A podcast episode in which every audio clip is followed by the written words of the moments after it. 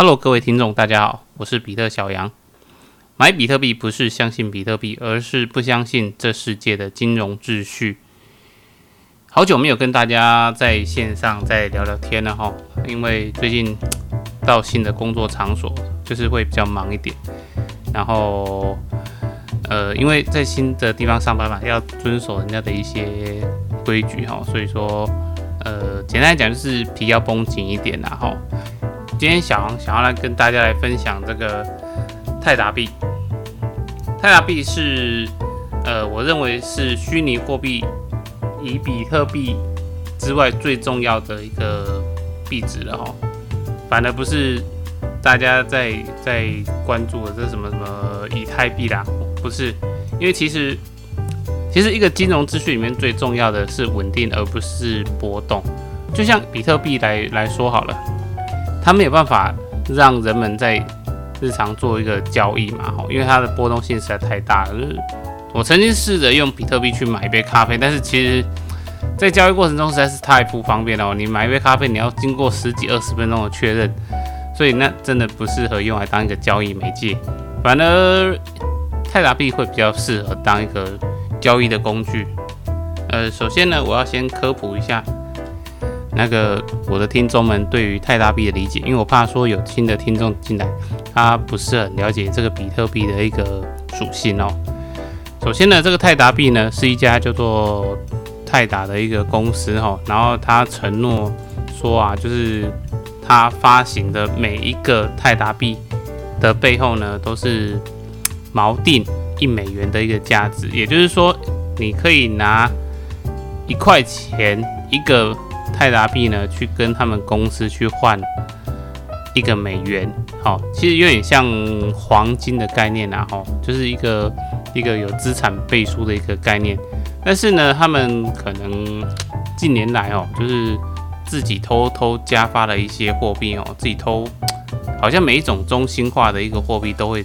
有这样的问题，跟美元一样，美元自己也是偷，自己爽就印。然后现在这个泰达公司呢，其实他已经违背他自己的诺言哦，他偷偷加印了一些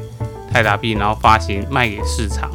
所以他现在的他们只承诺说每个泰达币去他们公司换，只能换为零点七四个泰达币。好，这个就是一个简单的一个科普啦。好的，接下来我要想要跟大家来分享哦，其实我认为这个泰达币已经继承了。就是比特币作为地下黑暗货币之王的一个地位，反而不是以太币哦，我认为是泰达币，因为泰达币有的它相对稳定的币值，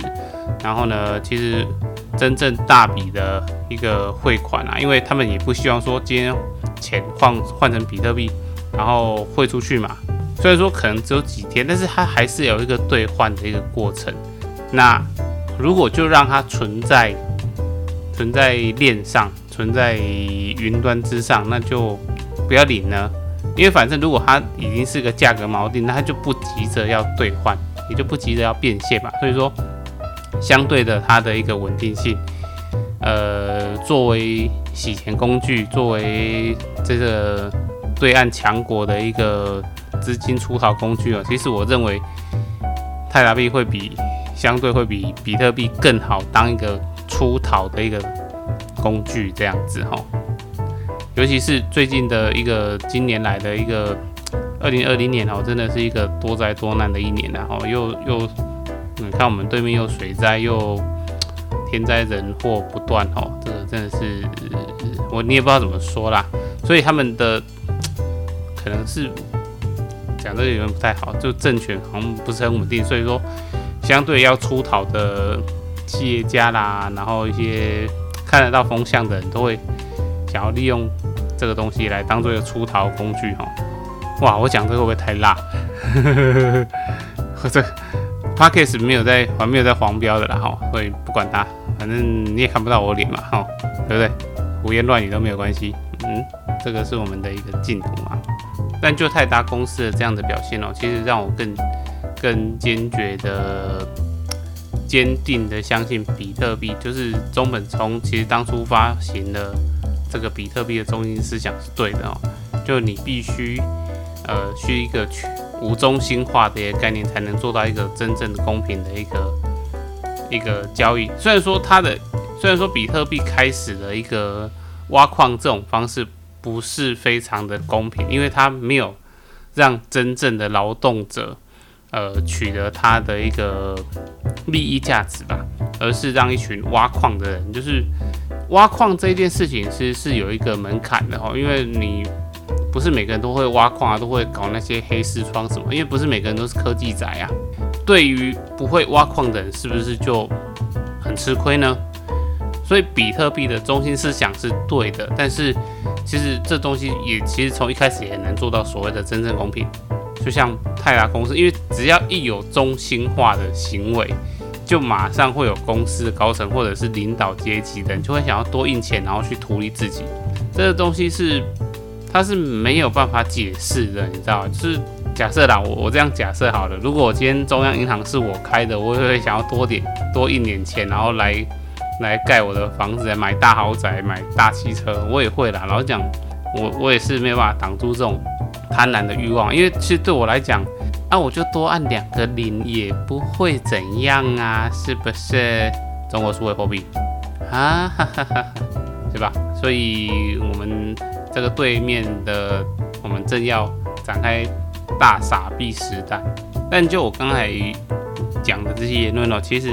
就是未来啦。我认为，其实泰达公司还是会继续偷印钱，这件事情是跑不掉的，因为